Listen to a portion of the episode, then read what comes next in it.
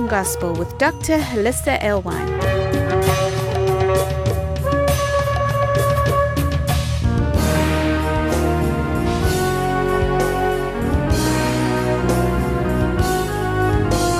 Join us around our Shabbat dining table as we explore the Torah portion. Okay, Shabbat Shalom, everybody. So I'm hoping today, as we go through a, a bit of new material today, I hope it accomplishes its purpose. So I, I started with the premise that prayer makes you think. Prayer makes you think. Now we'll we'll work on that a little bit more but it should make you think. And as an example, I used Peter in the garden. Remember, Yeshua chose a few disciples to go with him and pray before he was arrested after their Seder, after their Passover.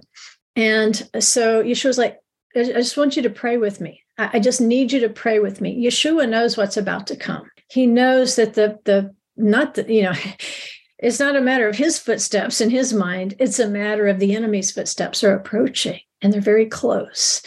And he wants those that have surrounded him, have followed him for the last few years, his closest companions, he wants them with him to pray with him at this time of his distress. And it's at that, that moment there in the Garden of Gethsemane or Gethsemane. Gethsemane means the, the olive press. It's, it's there in those moments where he has to keep waking up the disciples that we realize who is truly prepared for this situation. And even though Yeshua is not really looking forward to what is about to happen, he's much more prepared for the situation because he's praying. He's staying awake, praying. And so we see his his trusty disciples, they just go to bed with the chickens. Um, and that happens after a Passover Seder. you know, if you've had too much to eat, maybe a little bit too much grape juice or whatever it is you use, your your tummy's full and and it's late and it's getting close to midnight and you just want to go to sleep. You know, we've seen kids literally fall asleep with their heads on the table before. But the problem with that is because they went to bed with the chickens, it by the time the cock crowed three times the next morning, Peter had run away. He had, den- he had denied he even knew Yeshua, even cursed, and just ran away. And then remember, you know, before that, Peter didn't even imagine such a thing was possible. He's like, Oh, Yeshua, I'll follow you everywhere. I'll take up this sword. I, will I'll do anything. He had a lot of courage before the real tribulation hit. He just didn't think it was possible that he could run away in a time of distress. But you know, that's exactly what he did. And so many times we thought we had a lot of courage in the word. And then we got slammed with a biggie and we kind of ran away. And we really didn't think such a thing was possible. We thought we could just meet that head on. And maybe we didn't. Maybe we weren't as prepared as we thought we were. The difference between the disciples and Yeshua, other than the obvious, he's the Messiah, he prays. He just keeps praying. So I wanted to look at Proverbs 23 7. And we've heard this if you've been in church, I'm sure you heard this all your life, especially if you were an evangelical church, because I, I, think it was often quoted within that, that word of faith movement.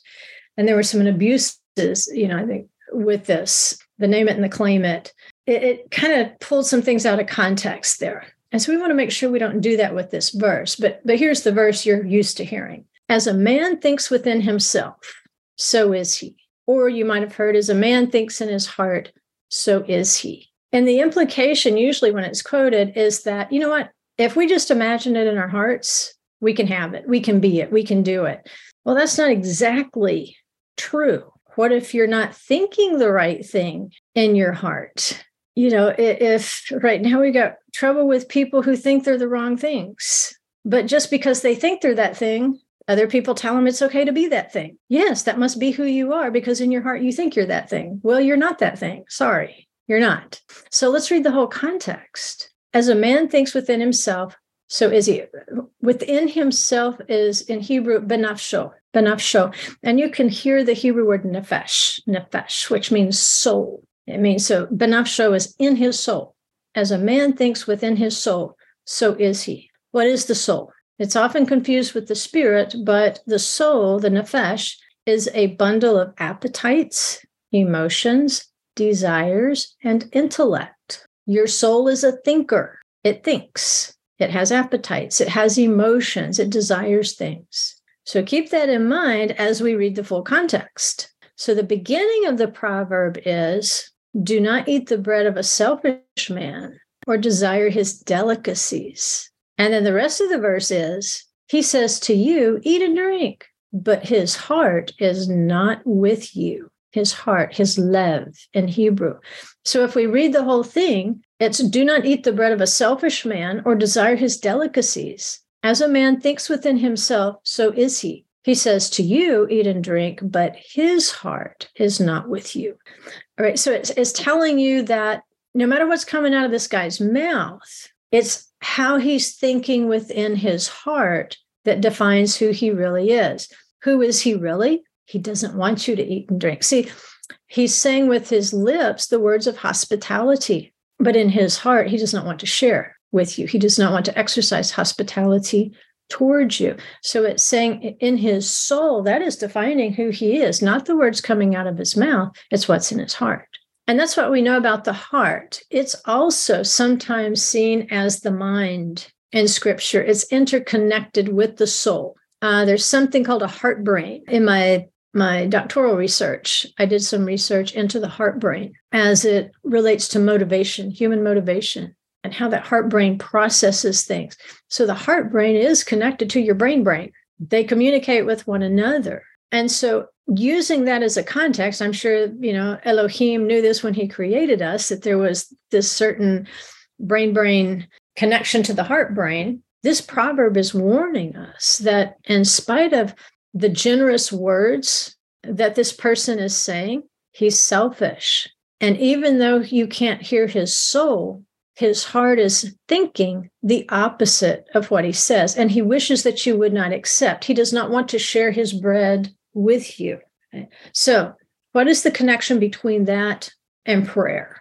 Why is that proverb helping us to understand prayer? Well, again, you know, Yeshua told a lot of parables. Now, remember the the Pharisee that everything coming out of his mouth is the most unpharisee like thing. If you check like what the Pharisees believed about prayer, this particular hypocritical Pharisee is doing the exact opposite of what a Pharisee should do. And weirdly, the, the tax collector over here praying his prayer is praying a Pharisaic prayer. He's praying the vidui prayer. And so Yeshua's, you, you know, he's using this point to say, you know what? He might look like a Pharisee, but what's in his heart is different. This person over here might look like a tax collector, but in a weird way, he's a Pharisee in his heart. He's praying properly. And that's the lesson for us. Sometimes things can come out of our mouths, but we don't really believe it we don't really think it. Maybe we don't even want it to come to pass. It is possible to pray one thing and think the opposite. And looking at Yeshua in the garden as an example, we can see he struggled the same way that we do when we're praying for one thing, because we know we're supposed to pray for that. But in my heart, I don't really want to pray for that. I really don't believe that. Yeshua was struggling too. He was praying a prayer, but he didn't want to be crucified. He didn't want to be beaten. He didn't want to be mocked. He didn't want his beard pulled out. He didn't want any of those things. He didn't want to have to stand there and just take it from deficient people, idol worshippers in the case of the Romans.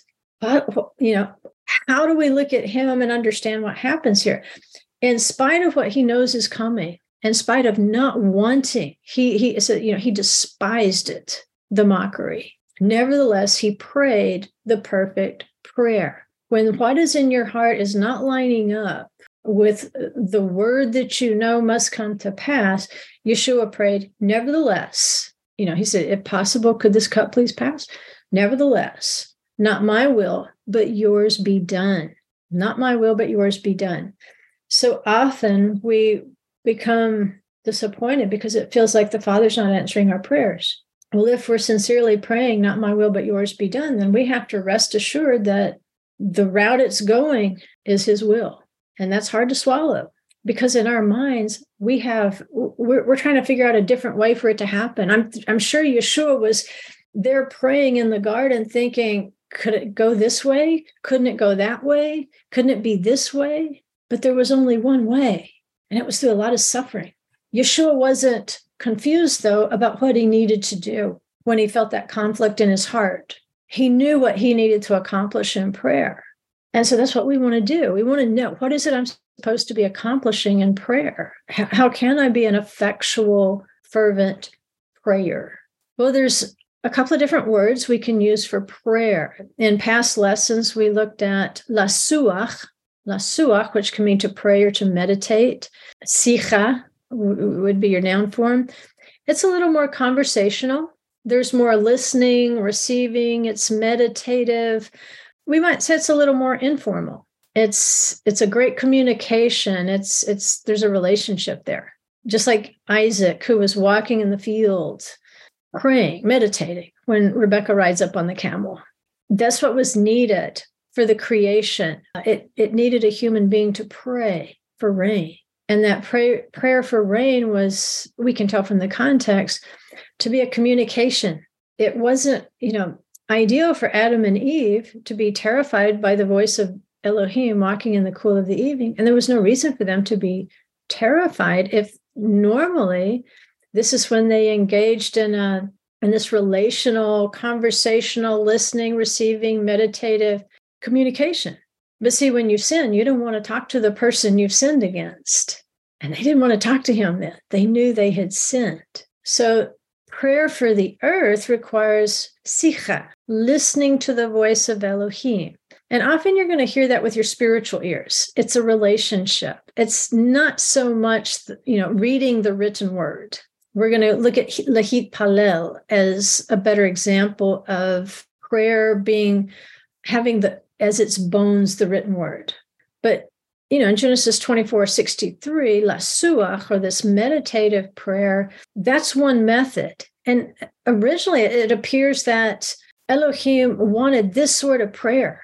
He wanted to he wanted it to be, you know, communication, two-way, the way you would talk to a friend. But there's another type of prayer, lahit palel, lahit palel. And those of you who know a little bit of Hebrew grammar, you can hear that that's a reflexive verb. And this type of prayer is understood as a type of self judgment. And you know what? You have to hear when you pray this type of prayer as well. But this type of prayer, it's it's a little more formal. There's some some definite bones to this type of prayer. And because it is a type of judgment, you'll see it based more on it is written, scripture informing this type of prayer, this revealed word to all the creation. You know, it is written, was written to, to everyone. It's not just you and, and the Father, the individual speaking back and forth. It's there, there's a you become really part of the collective right here. And so when you say, we will do and we will hear, as it pertains to the Torah, as it pertains to your covenant, then the whole foundation of it is we will do and we will hear the word, the Torah. It's what you're about to do and to hear is based on a, a specific document. And that document is collective. It's it's collectively for not just the nation of Israel, but all creation so this sort of prayer any sort of judgment will be against that standard against that measurement and that's why if you're you're reading a jewish prayer book if you're reading a siddur if you have a good one often it will list the scriptures those prayers are based on it's it's like a patchwork quilt of scriptures in the prayers and, and by that that's exactly how you're going to self judge as you pray because you are praying his will aloud. You were praying his word, you were praying his will.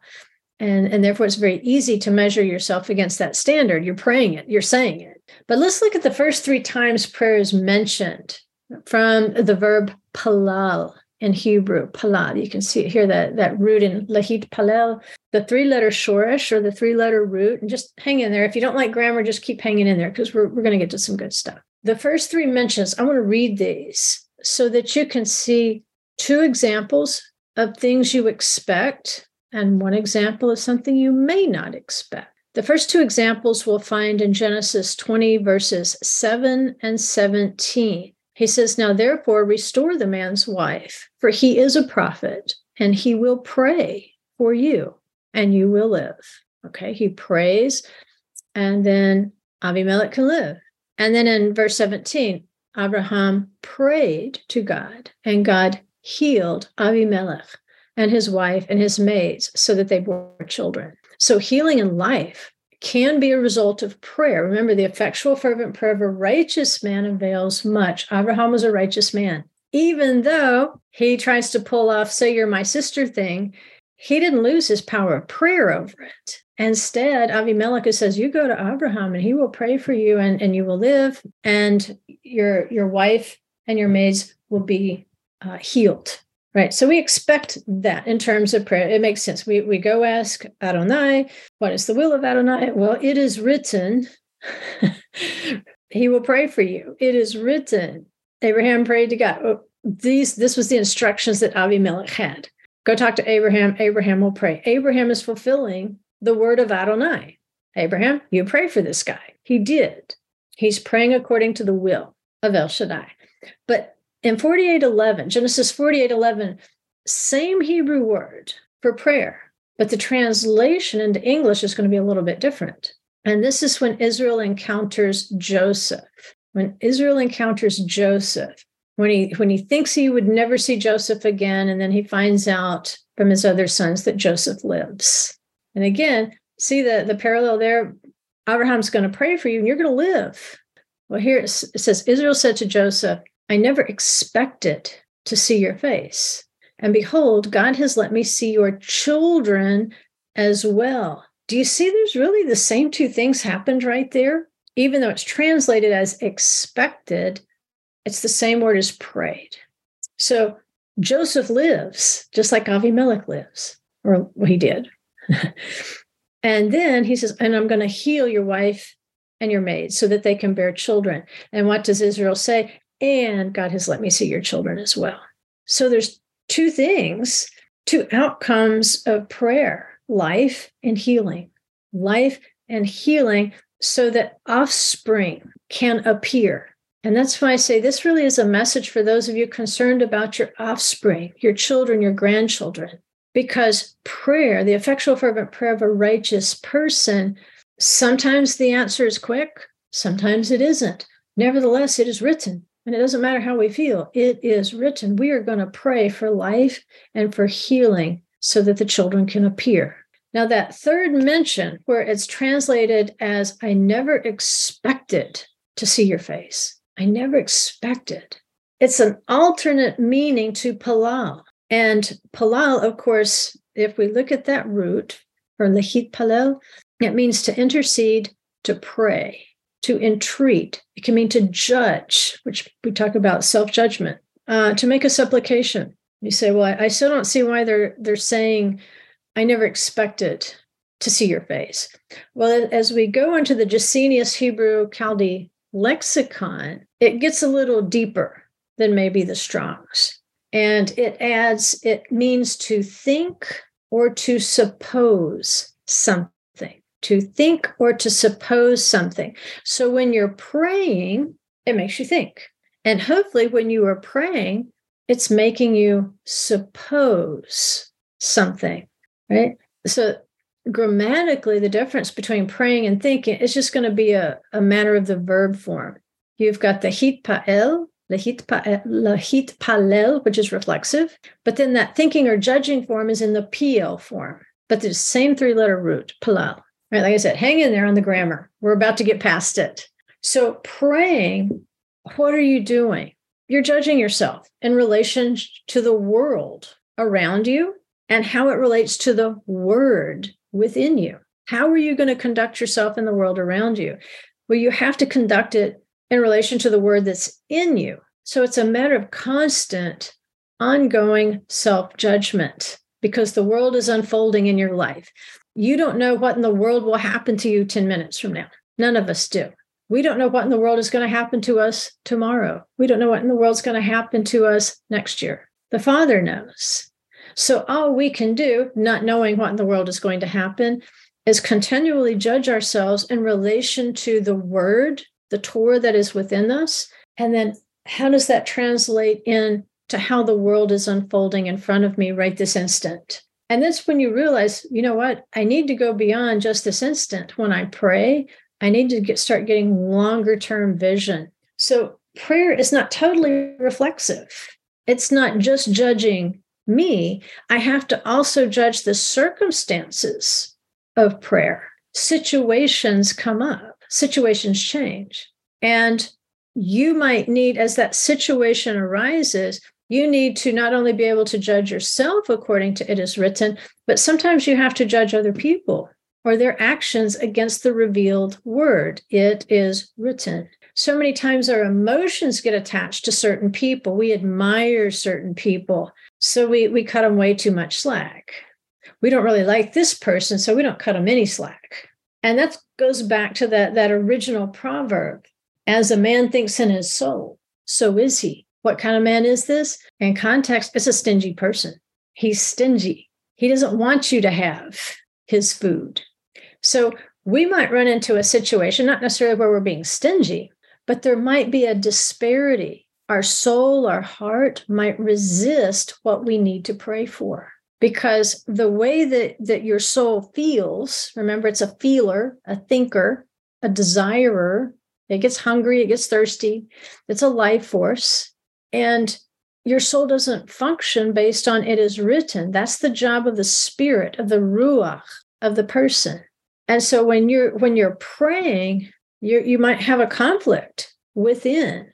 Part of you, the, the spiritual part of you is saying, It is written, therefore I need to pray this way. But your soul is desiring, your soul is thinking. And there is such a thing as wrong-headed thinking. I've had it wrong lots of times. And my thinking needed to be healed, needed to be repaired so that my thinker would line up with my spirit because my spirit decides things and judges things based on it is written. My soul doesn't always do that. My soul says, I think, I feel, I want. And so when I measure, I think, I feel, I want against the word, a lot of times there's gaps between what I think, feel, and want and what the word says is truth. And so if there's a disparity between these two, between what is written and what you feel, think, and want, you cannot allow your heart, you cannot allow your soul to judge the situation. They might feel the situation, they might think the situation, but they cannot be allowed to judge it. Because just like Proverbs 23 says, the heart and soul can remain a silent ruler, even if your mouth proclaims the hospitality of the word. What do you do? Well, here's the dilemma the soul alone cannot heal the soul. Emotions don't fix emotions. Appetites don't fix appetites. Thoughts don't fix thoughts. They can help, but you are going to have to discipline those appetites, discipline those thoughts, discipline every emotion with the Holy Spirit. See, the soul is a life force, not the truth. Your appetite, emotion, desire, and intellect, they are life forces to keep you alive. They keep your soul and your body alive, and your soul and your body are in cahoots very often. they rely upon one another. The spirit gets dragged along because it's in the same body. But we're in the process of changing that in prayer. Instead of just dragging our poor little spirit along because our life force is taking us toward an appetite we we shouldn't have or we should have disciplined by now, taking us in the direction of an emotion that is improper, taking us in the direction of a thought that's just wrong. And so now the spirit, that's why authority is, is usually associated with the power of the Holy Spirit. It is the spirit that should have authority. The soul is a life force. It's not a bad thing. It's only a bad thing when it becomes the silent ruler. And, and so I, I was watching a little news clip yesterday, and it was a guy, he was taking, I guess, a bag of trash to a, a trash can, big trash bin outside. And he opens the lid on the trash bin, and a big bear head pops out. Like there's a bear in the trash can. He's gone, right? I would be too. You know what? That's his soul saying, Bear, run. If you see a bear in your trash can and your soul tells you to run, believe it, run. That's what it's in there for. But again, it's it's doing its job. But in prayer, you can't rely on bear run. You're much more sophisticated than that. You're a human being.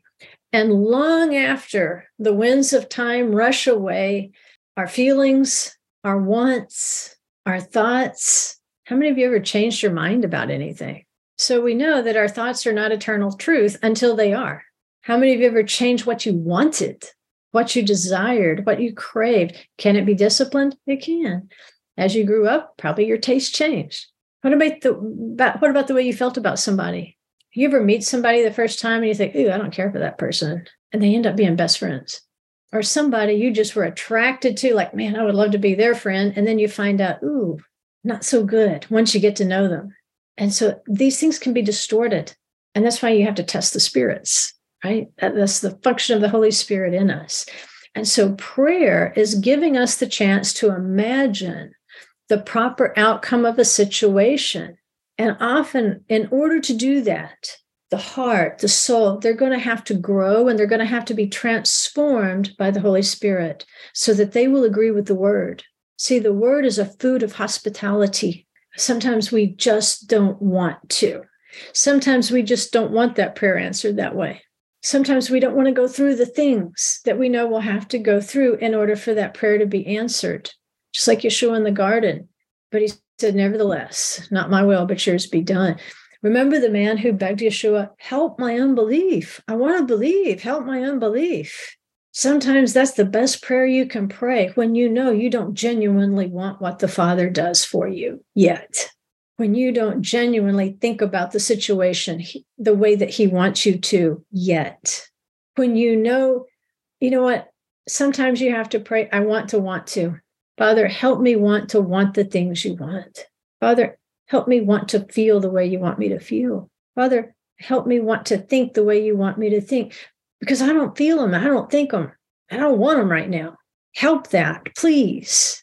Bring me even to a place where I can bring you a proper prayer, where I can say, I'm willing to set my will aside in order to accept yours. So when, when we don't have faith that the sincere longings of our heart can change to meet the standard of it is written, yes, cry out. Just cry out. Say, Father, I know I'm deficient. I know I'm thinking wrong. I know I'm feeling wrong. I know I'm desiring wrong things. I need you to help me. I need your spirit because my soul is not healing my soul. I need your spirit to discipline my soul. And what helps is to imagine the outcome imagine the outcome, envision the outcome. Even Yeshua, you know, he had to draw deep on his imagination of what the salvation of the world would look like just to get through those those next hours knowing he's about to be beaten mocked die on a cross. He had to imagine he he had to envision on the other side of that tribulation that it would be worth it. And see, we have to do the same thing. We have to imagine the outcome of a, a proper prayer, which takes us back to Genesis 48 11 and that strange wording where Israel tells Joseph, I never expected to see your face. I never prayed to see your face. I never expected to see your face. Not a bad translation and context. If we look at the ArtScroll, it, it translates it like this into English. Israel said to Joseph, I did not imagine Halalti, I did not imagine seeing your face. And here, God has shown me even your offspring. So if you have children, if you have grandchildren, and you're just having a, a hard time seeing them, like you say, fully clothed in their right mind, sitting down with Yeshua and having a conversation, you have to start imagining it. And not only your children, but their their children and their children you have to imagine that. You have to envision that. Rashi comments on this verse uh, of, of what Israel is saying to Joseph. I did not imagine. My heart did not feel me. Feel me. He's saying, I did not dare to think. I, the thought that I would see your face again. The word pilalti denotes thinking, like and produce an idea, do some thinking. And his example is found in Isaiah 16 3, where it says, Give us advice, make a decision. See, when, when you give advice, it's because you've thought through something and then you make a decision. And this is part of prayer. We have to envision the outcome we're seeking. We have to take counsel. Sometimes it's too soon to pray. We really need to think through it with the power of the Holy Spirit. You say, well, why are you asking me to imagine? If my heart is so fickle, why would we imagine something in prayer? Well, let's look at Proverbs 18 2, a couple of different translations. It says, A fool does not delight in understanding, but only in revealing his own mind. Only in revealing his own mind, which is uh, libi or libo, his heart, lev, heart, libo. Or it says, A fool has no delight in understanding, but that his heart may discover itself. Proverbs 18 2. What is it saying? Well, I don't want to say there's only two kinds of prayers, but a foolish prayer is not really going to delight in understanding the situation he's praying about. He only wants an answer and he only wants to pray according to his own thoughts. It's only in revealing his own mind. He just want to discover what's already there. And so if we have only one vision of the the outcome to this prayer and it's our way or the highway if we think there's only one way this prayer can be answered there's only one route that it could possibly take then we're going to have a lot of trouble saying not my will but yours be done because more often than not the answers to my prayers do not go the route i think they're going more often than not what i think is the answer to my prayer is definitely not the answer i receive a fool is only going to accept what's already in his own mind. But remember, the mind is deceitful. The heart is deceitful. That's what Jeremiah 17 9 says. The heart is more deceitful than all else and is desperately sick. Who can understand it? Who can understand it? You know what? With the spirit of Adonai, with the same spirit that, that was in Messiah Yeshua that raised him from the dead, even if your heart is sick and deceitful, you can come to a place of understanding. We don't have to stop in our prayers at our understanding. We can pray, nevertheless, not my will, but yours be done. And then he can begin to open our understanding that there might be other ways that this prayer could be answered. We can't pray in such a manner that we're just oblivious to any other outcome other than the one we've already selected or the route we've already decided it's going to take. That's the prayer of somebody who doesn't want to understand the word applied to the situation. They only want to appease that unreliable heart. We need counsel. And it's uh, counsel. It's it's one of the seven spirits of Adonai, just like Bina or Tabuna. It's one of the seven spirits of Adonai. And Bina or understanding comes before counsel. So what could happen there? Let's say it's like, okay, all right, so we've got Chokhmah, which is wisdom. You've got Bina, which is understanding. And then you've got Itza, which is counsel. You see it, it keeps moving. There's a fullness of the Holy Spirit. What if you make it to Bina and you stop right there? You don't ever continue on and receive counsel. Well, you've built your understanding, but without counsel. You see how these are one Holy Spirit that you can't just rip a branch off? and say, hey, all I want is understanding. Let me pull this lamp off of here and run around with it. No, you can't do that. It's one Holy Spirit, seven manifestations, seven characteristics, but they all work together. But often as human beings, we do. We just want to stop at our own understanding. And that never gives the Father a chance to plant the engrafted word. What, what is it's uh, it literally means tree. The spirit of counsel, it's tree. What does a tree do? It bears fruit with seed. And that's what James 121 says. We need to uh, receive with meekness the engrafted word. Sometimes our understanding is limited and we need counsel. We need the spirit of counsel. We need something that will help us envision the fruit. And so, with counsel, will, will come this truthful measure of the spirit. And in order to fairly judge ourselves or anyone else in prayer, we have to seek it as written. We don't want to be foolish and just want to understand in order to discover and plan what we've already decided it's going to be. Or what we, in our limited faith, we can't even see past that place. Well, here's, an, here's a reason why good judgment has to be part of prayer. Exodus 21, it says, If men struggle with each other and strike a woman with child, so that she gives birth prematurely, yet there is no injury, he shall surely be fined as the woman's husband may demand of him, and he shall pay as the judges decide. He shall pay as the judges decide. So we, we have a terrible problem here. Someone has been injured in loss, the loss of a child, a premature birth.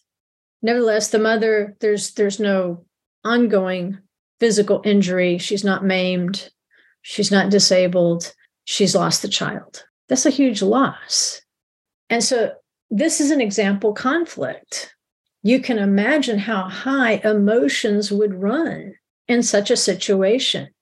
And so obviously the the man who's lost a child is going to be highly emotional about the loss of that child.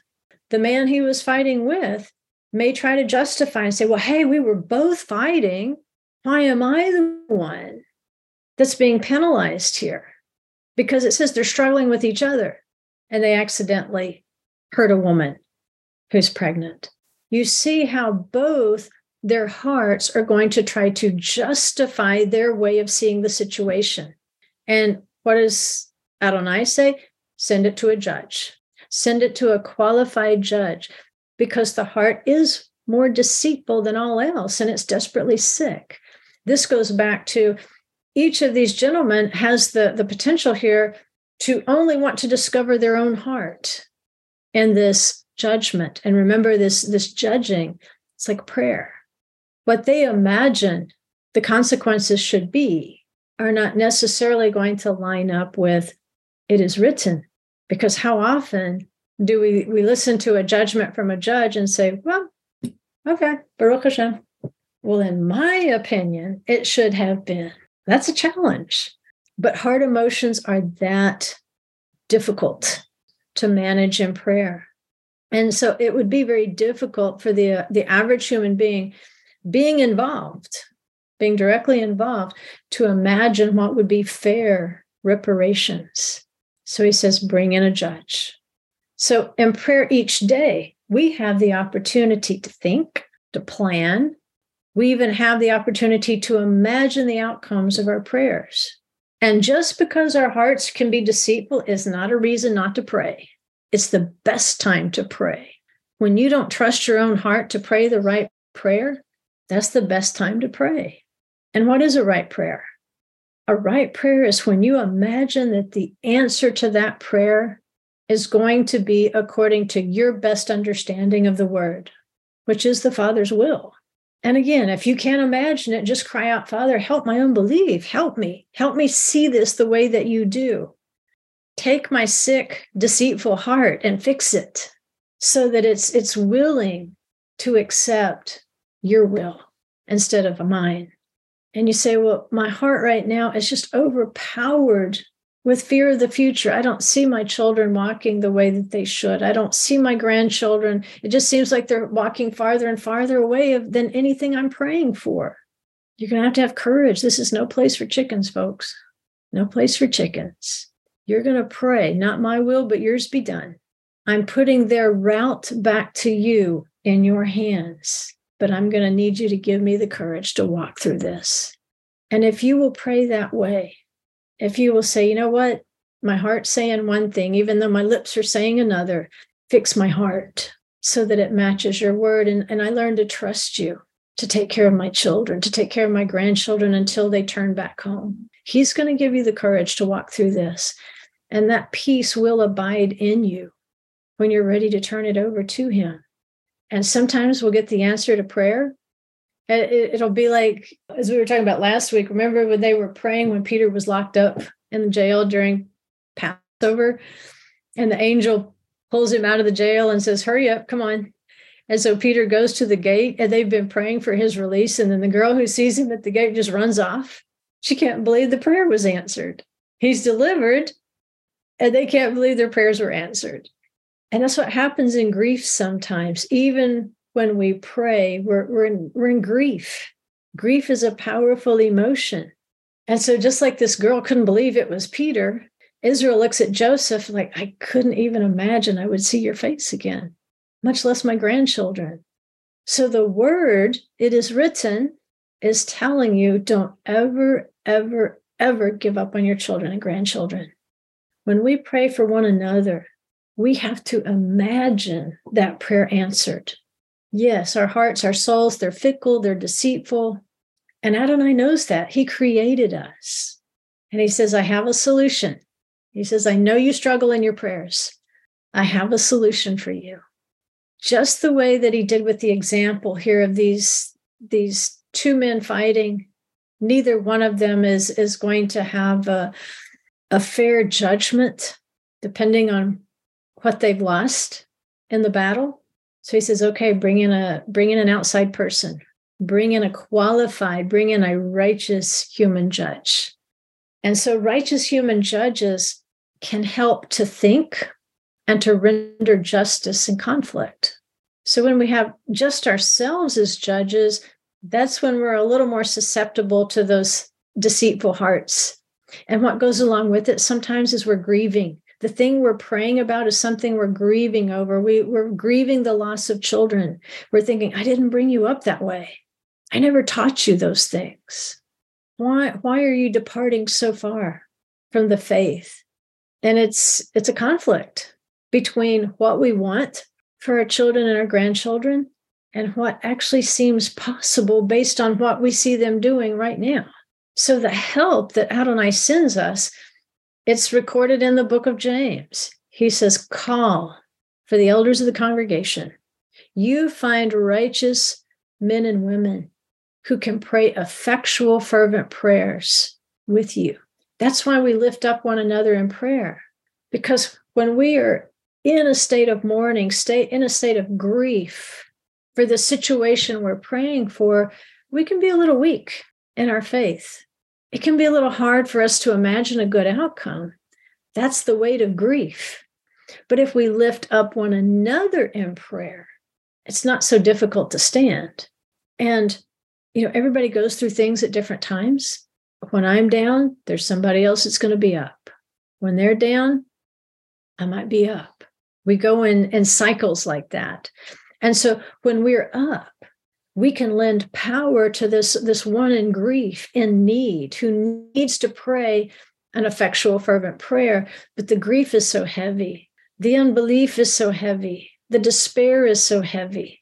But when you call in the the abrahams and the sarahs to lift that person up as they pray these people aren't going to be as entrapped or weighted by emotions and the limited thinking that goes with those emotions.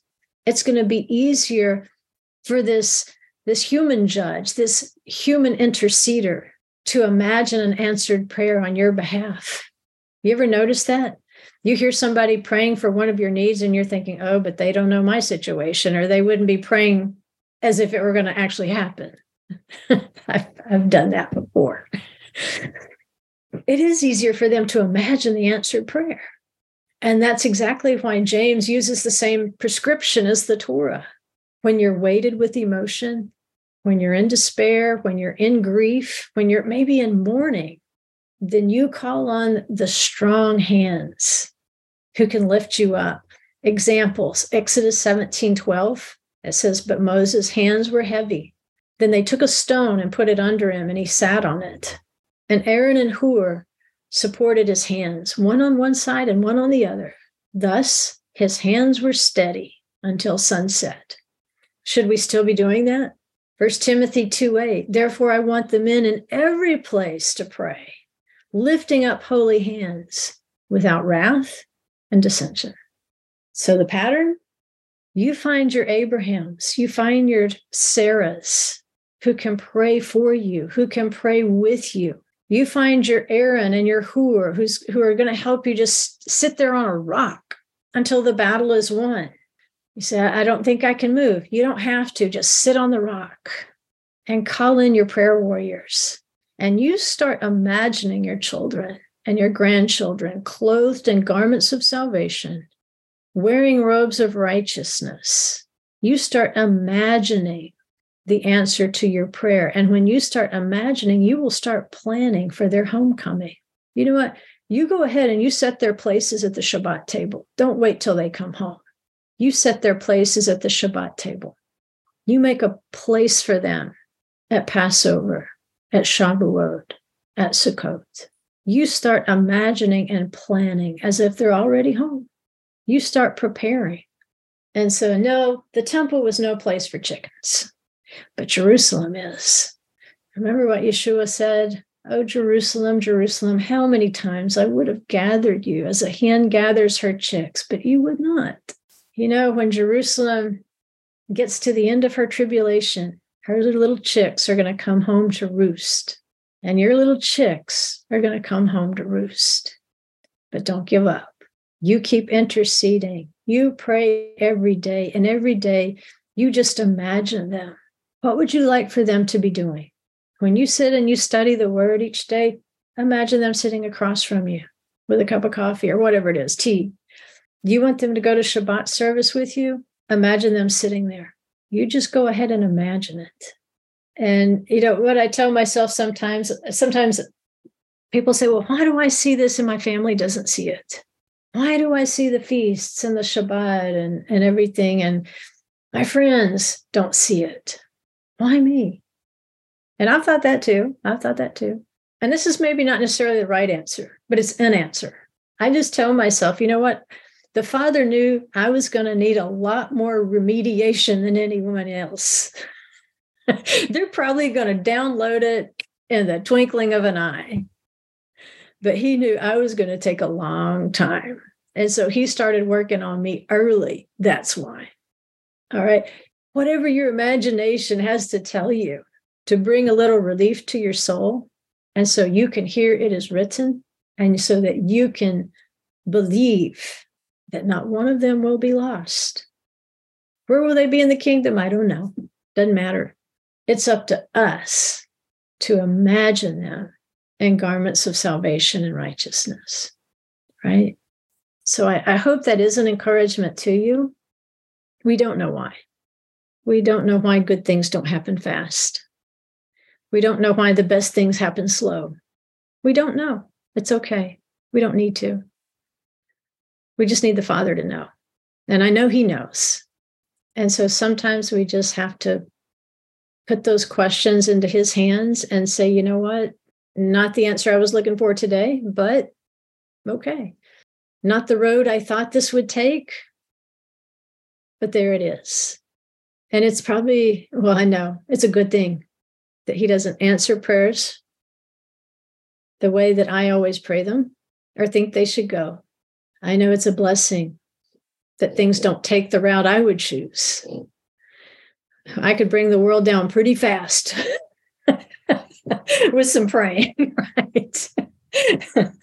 so it's it's a good thing sometimes that our hearts aren't allowed to get in the way of truth and his ultimate plan.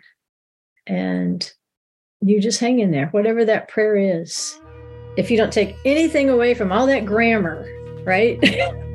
don't worry about all the grammar. Just take away that nugget. I need to be an imaginer, a planner in prayer.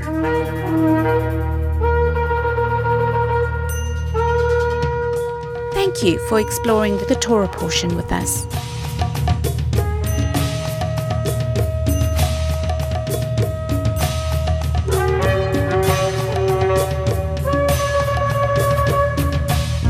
For more information on this ministry, go to thecreationgospel.com. You can find links there for our newsletter, books, workbooks, Facebook, and our YouTube channel.